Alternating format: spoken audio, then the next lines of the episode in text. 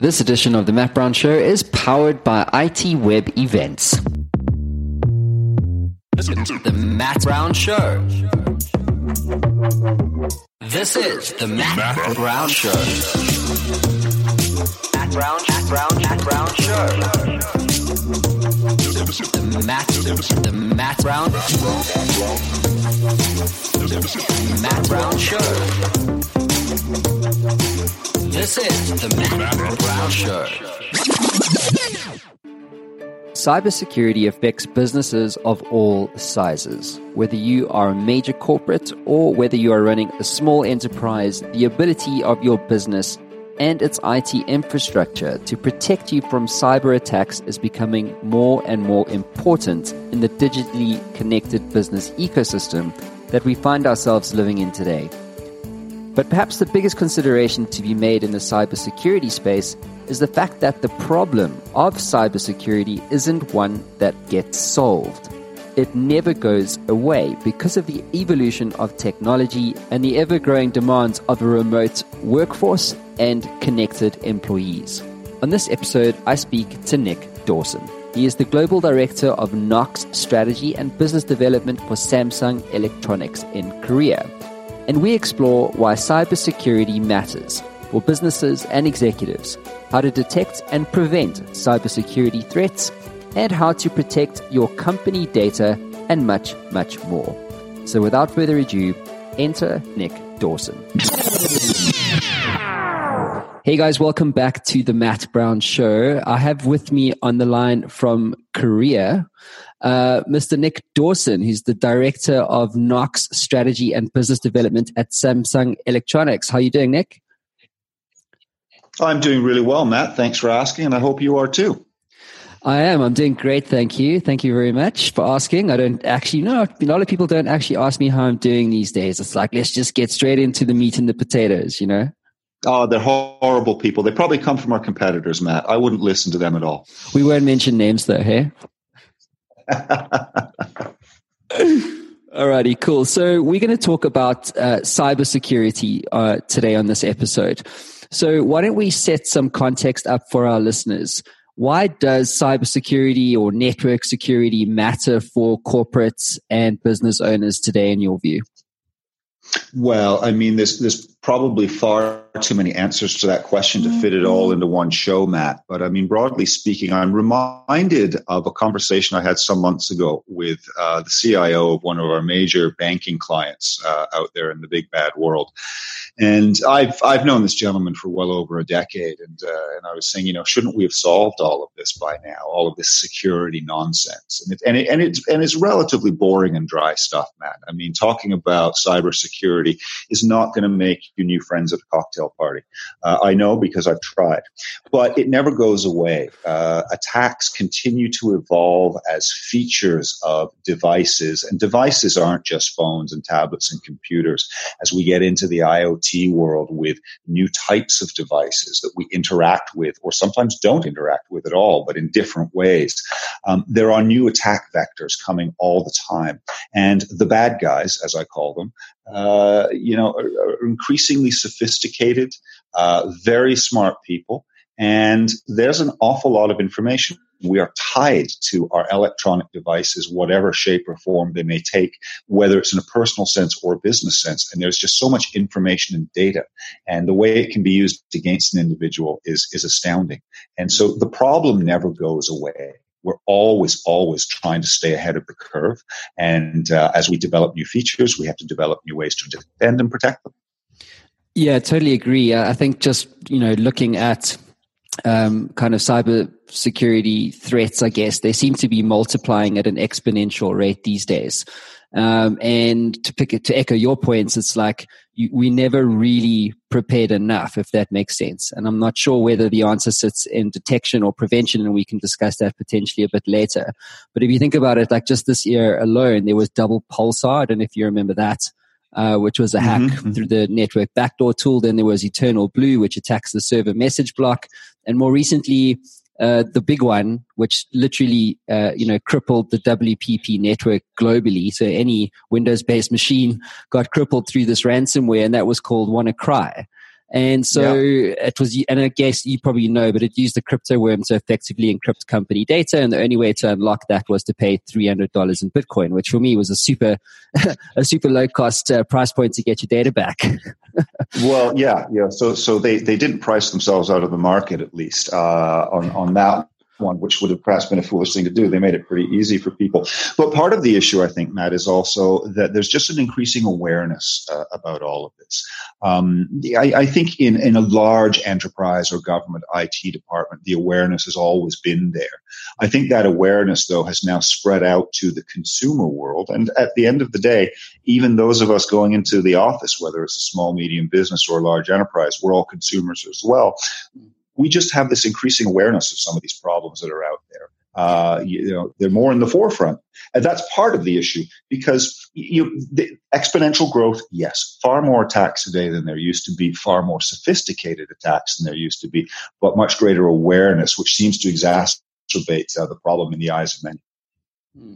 So, just a obvious question: How should we respond to these kind of attacks on our business infrastructure? Well, you made a good point a few moments ago, Matt. Uh, there's there's uh, prevention first of all, and then there's uh, you know solving the problem once it's actually happened to you. I, I, mean, obviously, the very first thing to do is to prevent, to inoculate yourself, if you will, uh, against an attack as best you can. No security model anywhere on the in the world from anyone is going to be perfect.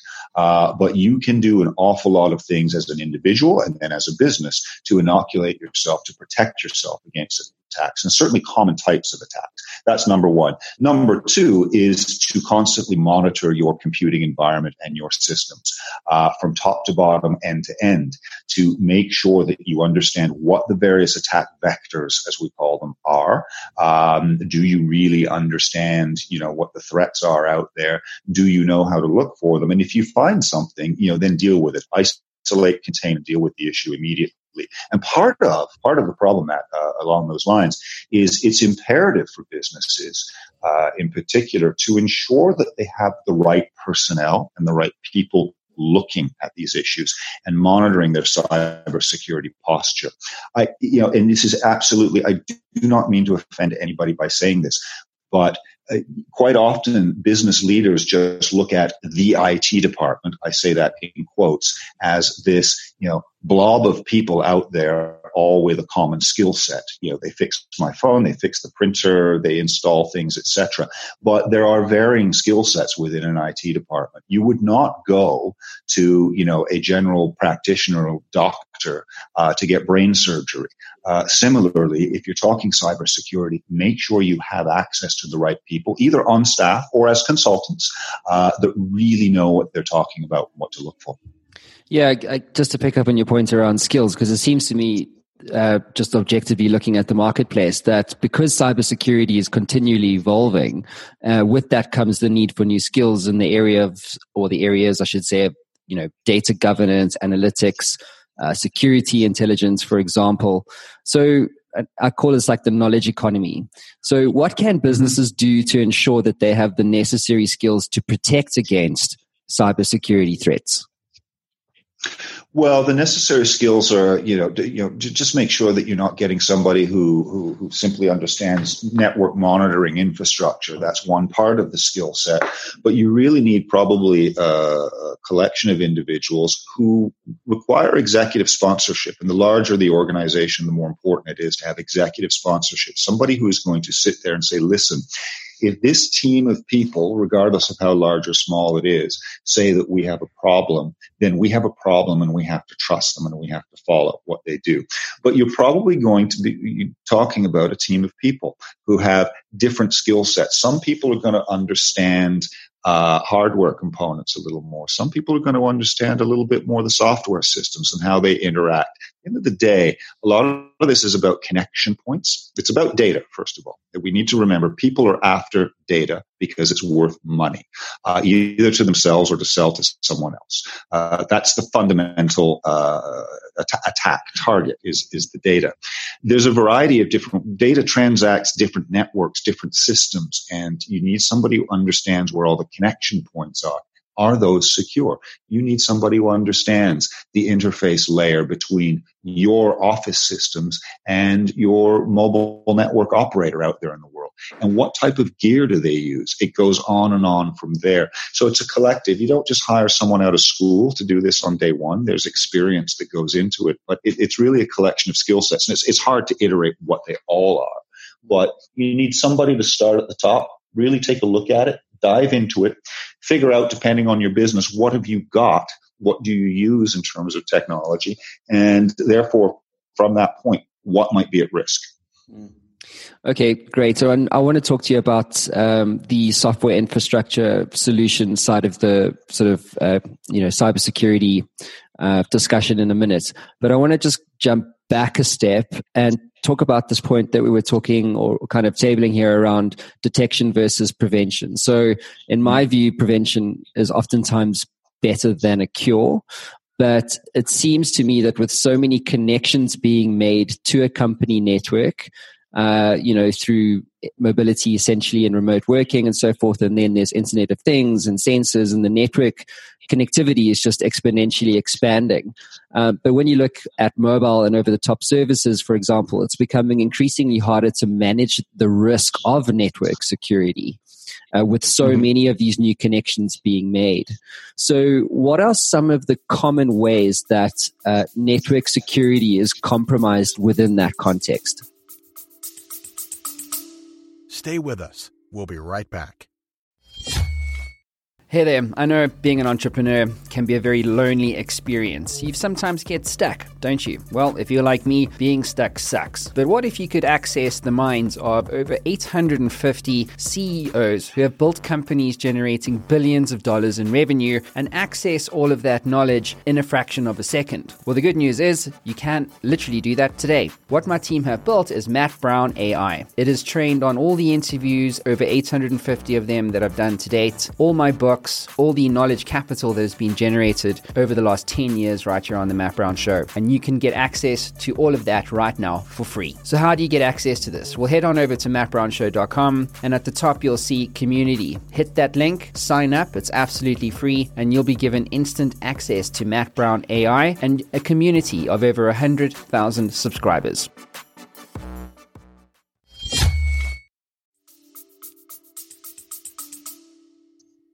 Well, uh, the starting point to answer that is everybody needs to understand, and I think it's obvious to people today, but but I'll iterate it just just to make sure we're all on the same page. In the old days, uh, again in quotes, if we go back a decade plus, network security was actually a relatively simple thing to do. Connect all of the computers and printers, etc., within the office and firewall yourselves off from the outside world so that you have a controlled boundary between you and the outside world. Mobility, of course, introduced a whole new set of problems because now we have devices and have had for a decade plus now, devices that live beyond the boundaries of our firewall. They're roaming on somebody else's network, and it may be a very friendly local neighborhood network network operator or carrier, uh, that's fine, but they might be roaming in a different country now. They're on a network that you don't know much about.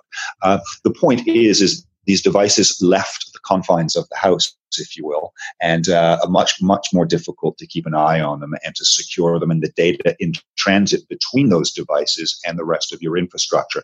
IoT, by the way, is just another extension of that exact same model. IoT is really uh, just a different form of mobility. These are devices that will typically exist beyond the boundaries of a physical office or corporate network, but are connected to it remotely over the air, uh, most likely, and are feeding data backwards and forwards. And the problem with IoT, just like it was with mobile devices, smartphones, and tablets, is that all of these computing devices are nodes on your network. And because they're nodes on your network, they may not necessarily even have any data of value on them, but they're a connection point to the rest of the network and they're a gateway. And the bad guys are going to attack those gateways. And IoT is actually a particularly uh, bad problem right now because I think it's probably evident to most of us these days that if we hold a phone or a tablet or even a laptop computer uh, in our hands and we work on those, we interact with these types of devices on a regular basis. It's obvious to us because we see them all the time that we need to secure them. When not everybody knows how to do that, but it's it's an obvious leap that we need to secure them. But if I have a perimeter sensor out in you know some agricultural construct somewhere measuring soil conditions and weather data. That's the node on my network that i don't see i don't interact with on a regular basis. Out of sight out of mind uh, it's a lot more likely that someone forgets to protect that node on the network. So that's just sort of you know something that we need to think about. But to go back to your point prevention is critical uh, prevention is far, far easier than solving a problem once it's occurred. Um, you know, if we'd been able to stop WannaCry, for example, then nobody would have had to go through the hassle of paying the $300 in Bitcoin, et cetera, et cetera. Um, and prevention starts with the devices themselves. We need to remember that devices are made up of several layers and it doesn't matter again who the manufacturer is what the operating system is but any computing device there's a, a, fundamentally there's a hardware layer. It has lots of little sub layers of course but there's a hardware layer. There's then an operating system layer on top of it and then on top of that there's an application layer the apps that do various things for us. And you need to ensure that you are securing all of these layers um, you know, and that's a big part of what I do here at Samsung with our Knox platform. In fact, is we talk about providing end-to-end security and then feature management, beginning in the hardware up through the various layers of the operating system to the application layer, as opposed to just putting in place a third-party solution after the fact that just sits at the application layer but has no ability to affect any change or provide any security inherently to the underlying operating system or hardware layers. So that was a long answer, but uh, it was a good uh, one, though. There you go. Yeah. It's, it really comes down to protect the whole thing. Take a holistic view of this. Just buying some security software is not good enough these days. You need to protect the hardware. You need to trust the operating system. And then you also, through that, are able to protect the applications themselves. Mm. So uh, it was almost preempting my next question, which was to talk around the kind of software infrastructure um, that the typical IT personnel works with or installs within their organizations. So just to mm-hmm. pick up on your point, there's obviously the software and hardware uh, sort of uh, point of view or perspective. But when you look at more, you know, specialized software infrastructure like enterprise mobility management or mobile device management, uh, in the context of managing network security, where are the gaps? Like, what are the most common, uh, you know, sort of things that IT personnel or executives overlook in the context of the implementation of software infrastructure to protect network security?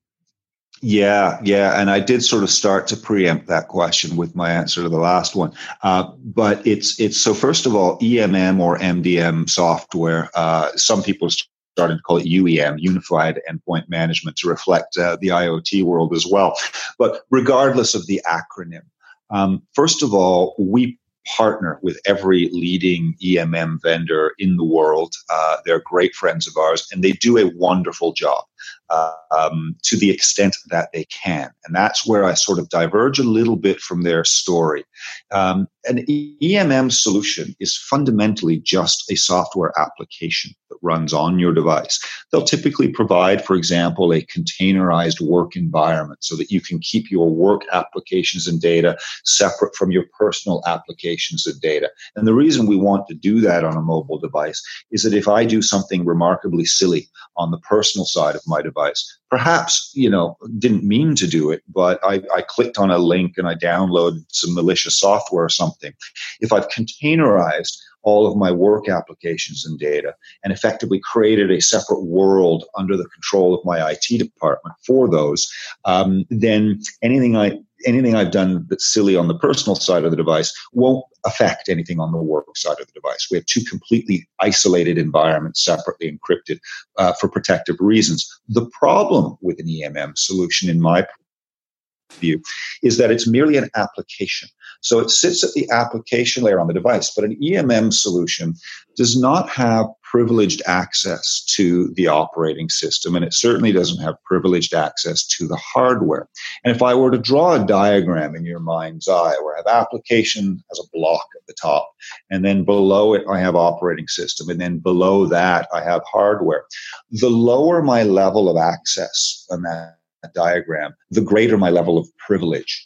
And if I'm just protecting things at that top application layer, but the bad guys have access to things at the operating system or hardware layer, they effectively have far greater privilege on the device and they can make that EMM solution disappear. They can make that EMM solution disappear in such a way that it looks like it's still there and protecting you. Mm-hmm. I can gain, if I can gain root privileged access to a device at that, at the kernel, the very core of the operating system, the very first thing that boots up when, when we start up a mobile device, for example, or a desktop computer as well. If I can gain access to that kernel, I have the most highly privileged access on that device, and I can make it do anything I want, and unbeknownst to you, the user or owner of the device. So we need something that goes beyond just that application EMM layer. You need to look at your hardware vendor and ensure that you're buying hardware that itself comes with security defenses built in at the chipset layer, the memory component layer, and then the operating system layer. And that's what we do at Samsung with our Knox platform. It is designed to protect the integrity of the device itself, and it works with EMM solutions uh, from all of the major vendors around the world, and in fact, over 100 EMM different solutions around the world. Uh, and it is activated and managed by those, but it's a far more holistic construct, top to bottom, rather than just being an application, a very specialized application, but an application that doesn't have access to some of the key critical defenses that are built into the device. Got it. Uh, just a while back, you talking about you know executive or board level sponsorship. Um, so mm-hmm. can we chat about that because I think it's an interesting discussion that we can have. Yeah, absolutely. So first of all, there's two things with a couple of things with executives, not just two, but one of them is when we talk about security, um, they can actually be one of the biggest security gaps in an organization, and not intentionally. But if you think about it, an executive of an organization typically has access to you know far more information, a lot of strategic information and data about the organization than just a regular employee might um, regular employee might have information about their particular function, but the executives have, have a, have, a, holistic view of the whole organization. So they're actually the people that are under attack the most. Um, you know, by, by these bad guys, as I, as I call them, for obvious reasons.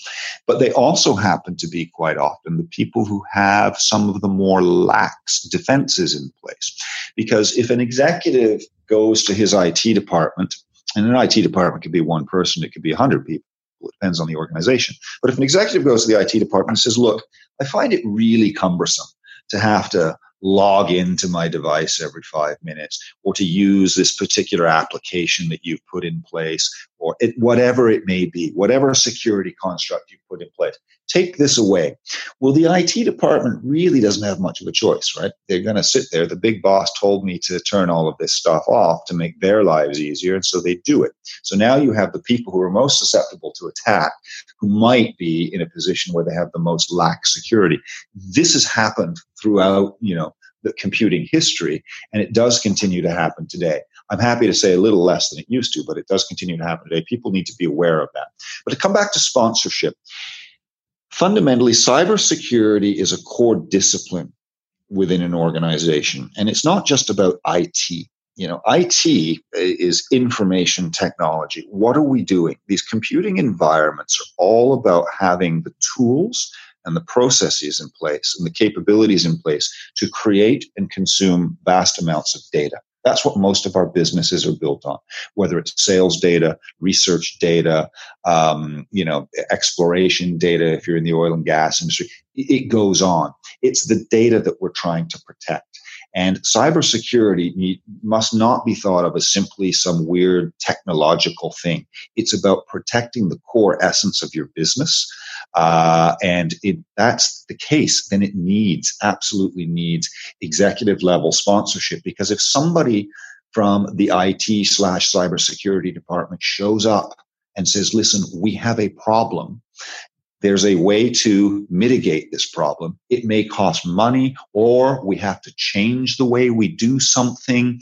There's going to be great resistance to this internally. And there needs to be executive level sponsorship to understand and be able to defend that position to say, look, this is critical. This is critical to our very existence that we take uh, stock of our situation and that we pay attention to the advice that we're getting from our, our experts, be they internal or external. ITWeb's Enterprise Mobility event is a must attend event featuring experts from across industry presenting on topic relevant subjects, case studies from SAA and WesBank, live interviews, the latest trends unveiled by Frost and Sullivan, and for the first time, a 10 minute tech expose from three solutions providers and a scheduled speed networking event. The event will be held on the 30th of August. That's a Wednesday in Summer Place from 8:30 in the morning to 4:30 in the afternoon in Summer Place in Hyde Park, Johannesburg. And here's the best thing. The event is free to attend for the qualified end user. For further information, contact Allyson at itweb.co.za. That's Allyson, A L L Y S O N, at itweb.co.za. And we will see you on the 30th of August. I just want to talk more around, uh, if you don't mind, more. I want to kind of expand on executive and board level sponsorship with regards to actually making investments into cybersecurity, because oftentimes I find that it almost comes as a, as a surprise. It's like surprise, hello, you actually need to make these kind of investments to protect your company data, right? Mm-hmm. mm-hmm. So, and, when, and so go I ahead. was just going to, yeah, I was just going to say, sorry, Matt. And it's not just making a one-time investment. People need to understand that this is, you know, it's like paying a mortgage or, or rent on something. You need to continuously make the investment because the attacks will change, the dangers will change, uh, features and capabilities enhance, and you need to put in place new defenses. You, you need to constantly upgrade and update. I'm not suggesting that anybody needs to spend 50% of their revenue on cybersecurity. No, but you do need to be aware that it is an ongoing investment and it's a continuing one, and you should budget for that. Yeah, I mean, to your point, cybersecurity isn't a problem that gets solved. Uh, it literally doesn't go away. You know, um, So, so when you look at investments, uh, let's just say you have a, an executive that's going, okay, I, I believe, you know, this is a problem. We need to protect our data. Potentially, we need to upweight what we're investing into cybersecurity initiatives. What advice do you have for that executive who may be listening to us right now in terms of well, the extent to which money should be spent, one, and two, what should it be spent on? Yeah, it's uh, well, what it should be spent on could be a trickier one because it may depend from industry to industry and business to business. Um, but but if we go back to just some broad brushstrokes concepts here, I think the first thing is whoever the executive sponsor is going to be, they need to read up on this. They need to go out and they need to read up and and gain a, a better understanding not of all the nitty gritty details. They don't need to know all of the acronyms in our industry and the history of everything, but they need to un- have a fundamental understanding of what types of threats are out there. They then need to assess internally within their organization do I have the resources that understand this? Do I have people who know more about it than I do um, and that I can empower? And if I don't have those people internally, I need to go out and find some people. And they don't necessarily need to be internal employees, it depends on the size of the business. They could be just uh, a consulting organization or system integrator that we call upon from time to time to do an assessment or to help us out. There are companies that do this for a living. I would say, you know, ask around, ask some of your peers in the industry. Uh, you know, maybe not your number one competitor because they may lead you down the wrong path. Uh, but uh, you know, ask around, gain some knowledge uh, about what what resources are available to you. You don't feel pressured to go out and do something next Tuesday uh, you know, take some time to assess your situation, but do understand that you are probably going to need to do more than you're doing today, and you're probably going to have to make sure that there's some money available for it. Uh, how much money and what needs to be done will depend on the industry. But I would say you need to look at several critical components within most organizations. You need to look at your internal network. Is it built? Is it up to date? Is everything uh, running on the latest version of an operating system?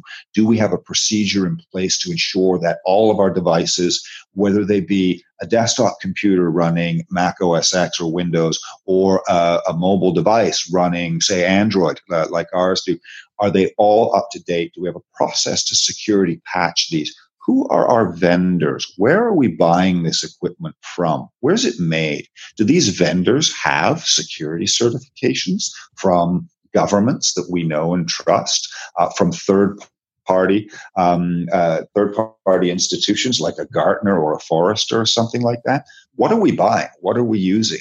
Take stock of what you have.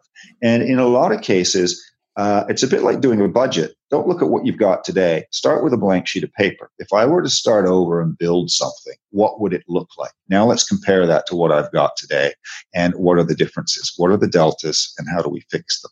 Mm.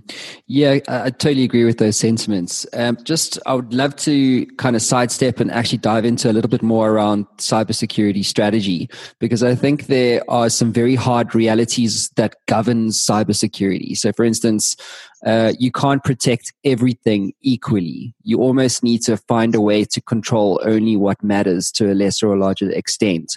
So, cybersecurity strategy is, of course, a critical component of what we are talking about today.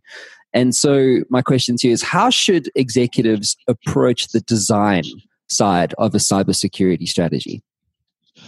I think it comes back to uh, the fundamental premise that data is king. So, what you're trying to protect is the data and anything that interacts with that data. So, it could be storage, uh, it could be an application that interacts with data. But fundamentally, you need to protect the data and uh, there's there's a there's an attempt sometimes i think to as you were pointing out to try to protect everything equally. And it's good to protect everything but um, if i have something insanely valuable in my house yes i have a lock on my front door and i have an alarm system but i mean if somebody really wants to get through all of that stuff they can but the most but I don't leave the most sensitive information just lying around on the counter in my kitchen. I might then have it in a safe, locked away in a different room. Take take stock of what's most valuable and most important to you and focus on protecting that. And you need to protect it, especially in the mobile world, in different ways. You need to protect data and the applications that interact with that data on the device. So let's assume it's a smartphone or a tablet. You need to have some form of, in our lingo, we call it a container. Uh, some people might refer to it as a sandbox. It's an isolated environment on a computing device in which uh, you over which an IT department has complete control of features management. They can lock things down. They can prevent you from accessing certain other functions. They can mandate and dictate what you can download, upload, etc. They have the IT department has full control over this uh, containerized environment. Uh, on our devices at Samsung, it's called Knox Workspace, and it's an isolated environment, completely separate from the rest. And within that environment, you wrap that uh, and, and Knox Workspace, for example, comes wrapped in overlapping defense and security mechanisms designed to protect the integrity of the device.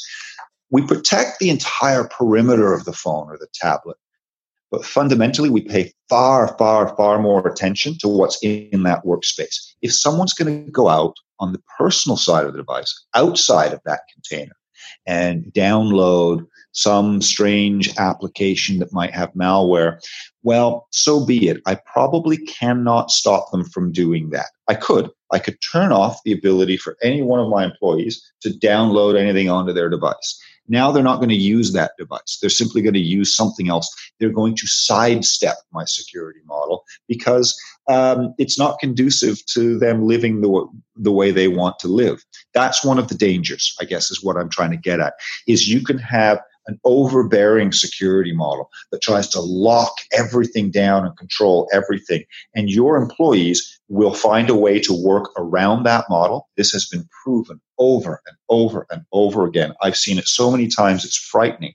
What you need to do is control and lock down and manage those things that are most important for you. Leave some leeway and flexibility on those things that are not. So that people can use these devices the way that they want to and explain to employees this is why your work applications and your work data are in this Knox workspace container, using my terminology, hmm. over here. It's because it's vital to our business. It's vital to your own personal safety that you don't, you know, let anything access this. Mm. We must protect it, but I'm going to give you freedom on the rest of your device because I've got a lockdown controlled area. So it comes back to focus on what's important. Don't try to do everything. Yeah, I suppose what we're really talking about here is staff education, right? Because uh, I don't know, I don't know if this is still the true more broadly around the world, but especially in South Africa, phishing is a real thing. So mm-hmm for, for many listeners who may not know what that means, effectively it's a fronting. So you have a yep. cyber criminal who fronts pretending to be a bank or pretending to be your logon screen for your remote working access, you know, through a VPN. So they're using data packet sniffing to effectively hijack your remote connection with your uh, with your network. So yep. landing the point about staff education, how important is it actually today?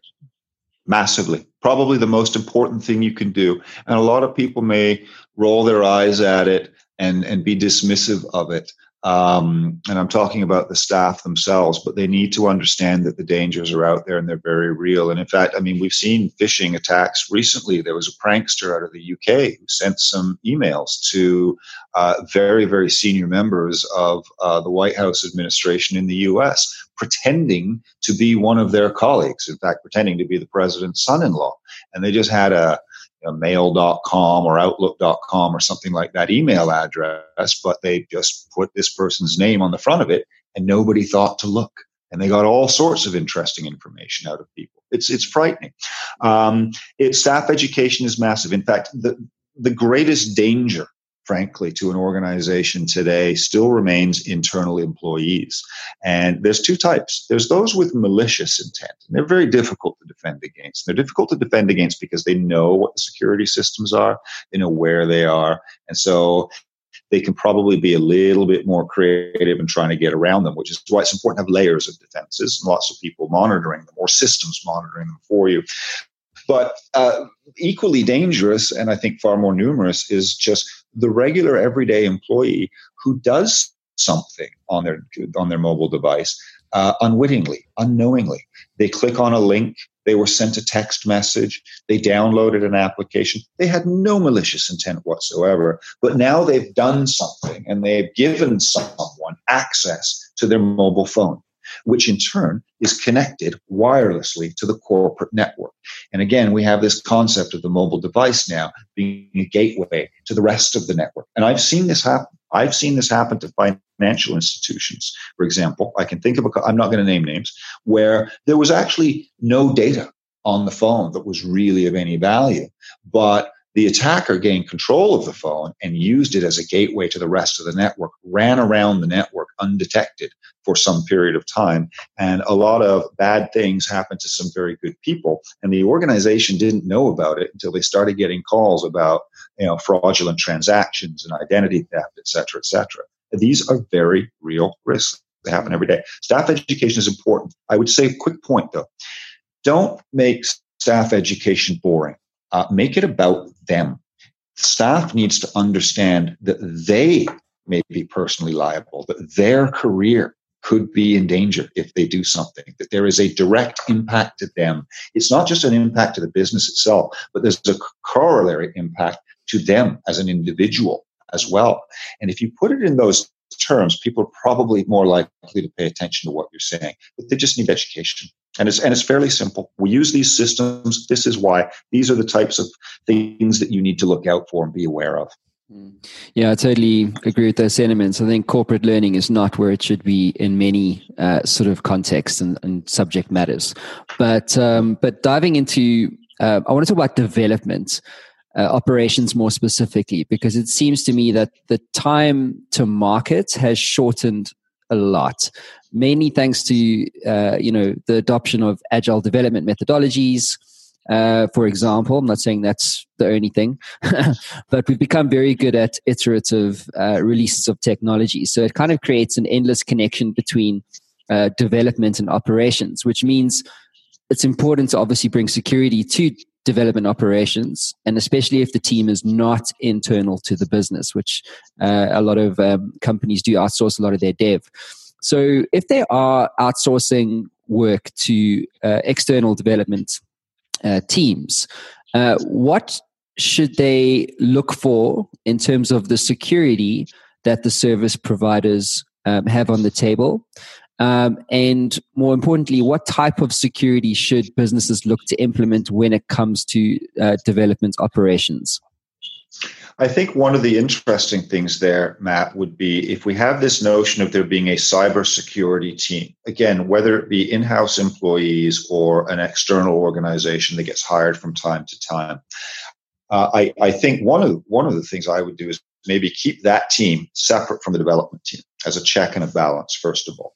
Because if, uh, and, and, most organizations out there, if they have something developed, they have it developed by someone else for them. I mean, there are some, some companies in the world. Samsung is one. We have the resources to develop in house, so we do. Uh, not everybody else does. But if you, if you, then you have people go out and they develop, for example, an application. I would then have my cybersecurity team you know take a look at it and test it. Uh, they're going to know what to look for. They're going to know what gaps to look for. You know are you using you know acceptable security protocols? Have you built in x y z uh, in, into this application. The cybersecurity team can come up with a baseline in advance for the application developers to say, listen, we want you to develop this application, but you must keep these things in mind and you must do these other things over here, or else you will not pass go. You will not collect $200. Um, that's one of the things I would do.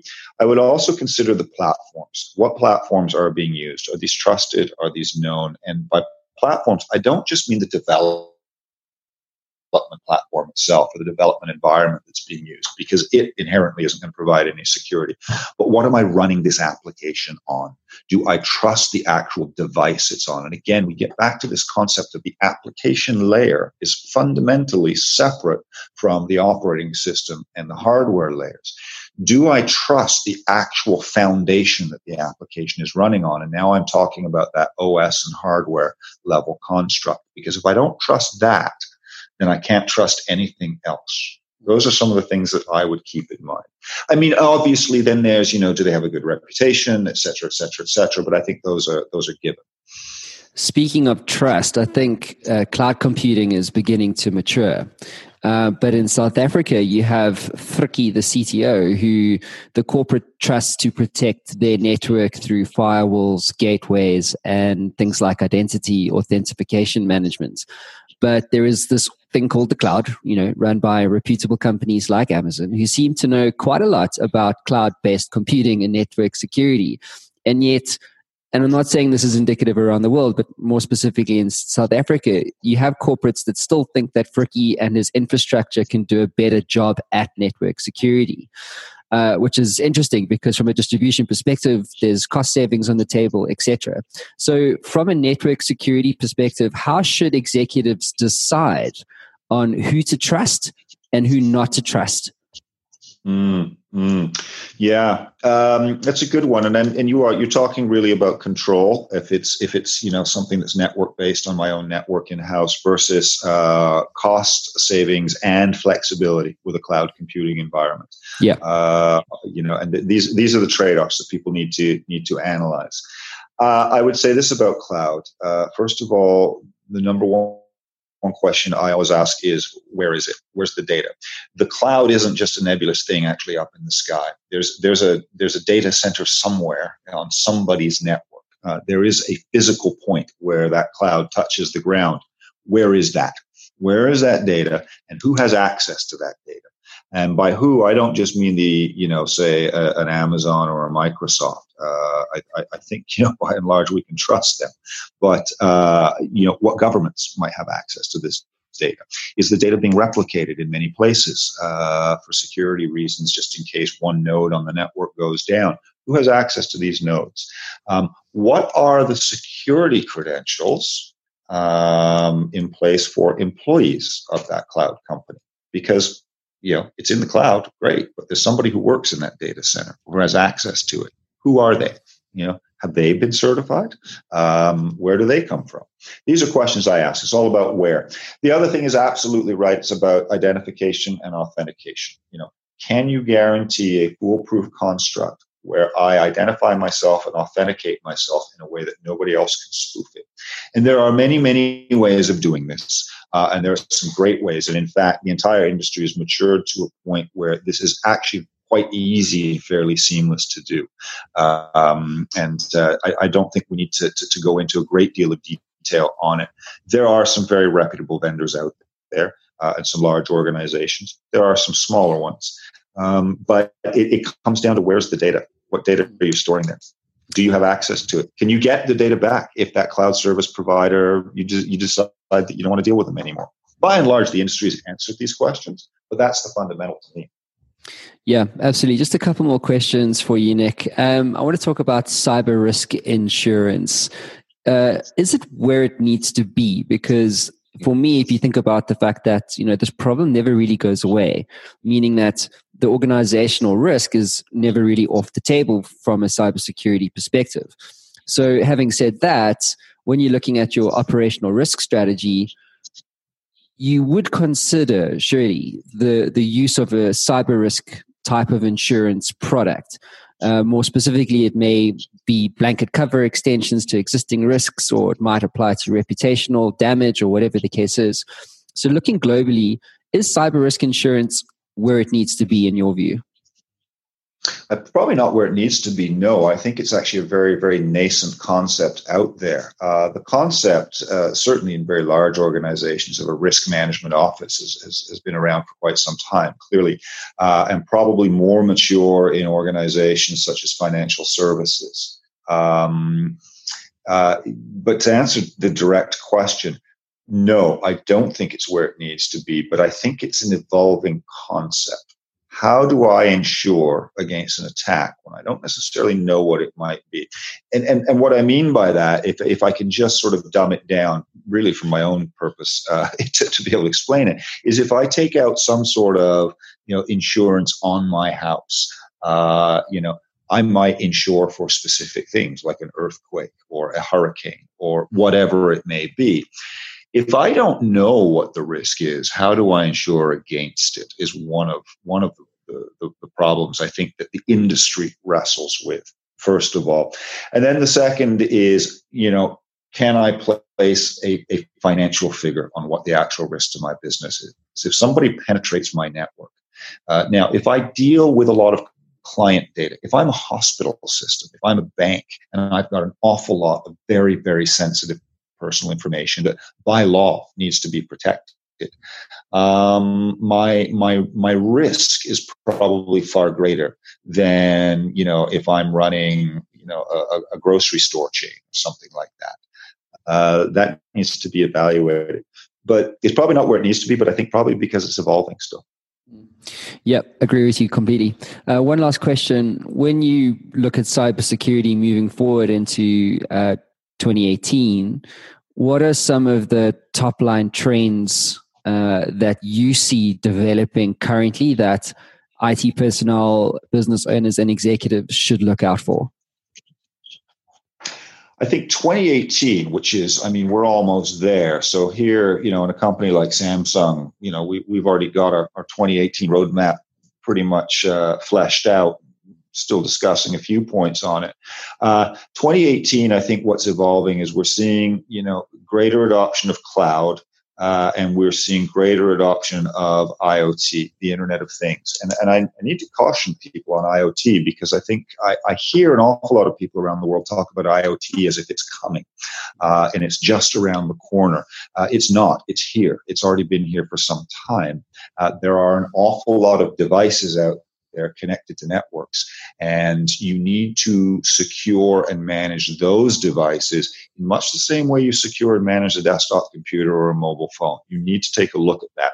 I think 2018, we're going to see a little bit more focus on, on those types of things, on expanding our perception of the cybersecurity threat beyond the simple phone, tablet, computer environments. That's probably the immediate. Going a little further beyond that, we get into some interesting stuff. You know, we're going to be with, with 5G networks are just around the corner. Uh, artificial intelligence is is going to create a whole new host of problems, and AI today tends to be voice inputs into a computing device, such as a phone, for example, but it could be your desktop, um, at, at replacing, you know, typing on a keyboard and taking some data and contextualizing it so that, for example, my phone knows that I need to get on a plane at 6 p.m. this evening and it sees that there's traffic between me and the airport. It's going to let me know, hey, you need to leave a little bit earlier. That's what AI is today, fundamentally. But AI, the way we see it at Samsung, is going to evolve far beyond that. And it's going to replace an awful lot of repetitive and in some cases, again, I don't mean to insult anyone, but somewhat mundane tasks. An example, new employee comes into an organization. The IT department has to set up accounts and passwords and, you know, uh, install software on computing devices and phones and things like that. All of that could be automated. It's all just rote work that gets done over and over and over again.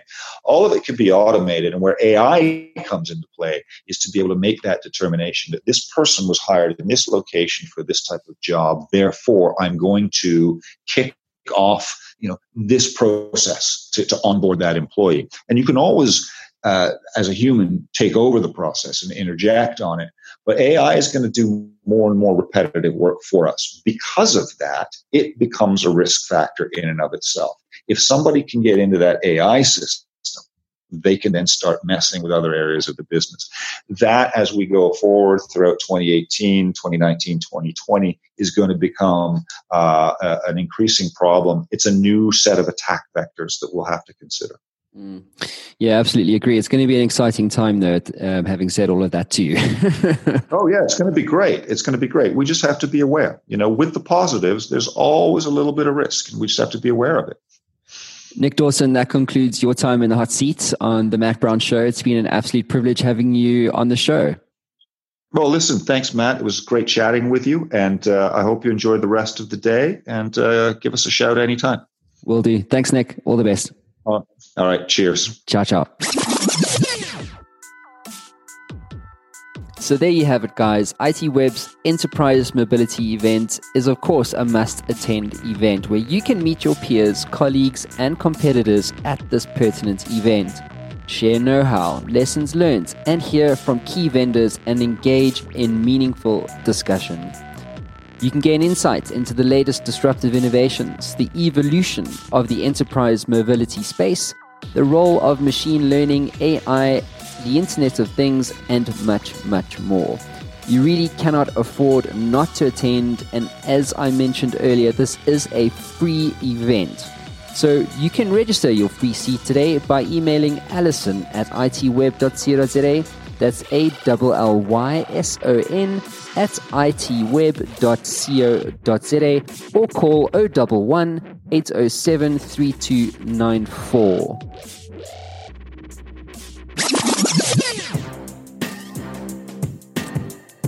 Hey guys, thanks so much for listening to the Matt Brown Show. It's been an absolute privilege having you with us. And remember, if you'd like more information on Digital Kung Fu or our guests and the full show notes, all you have to do is head on over to digitalkungfu.co.za and you can catch us all over the social media graph. So, till next time,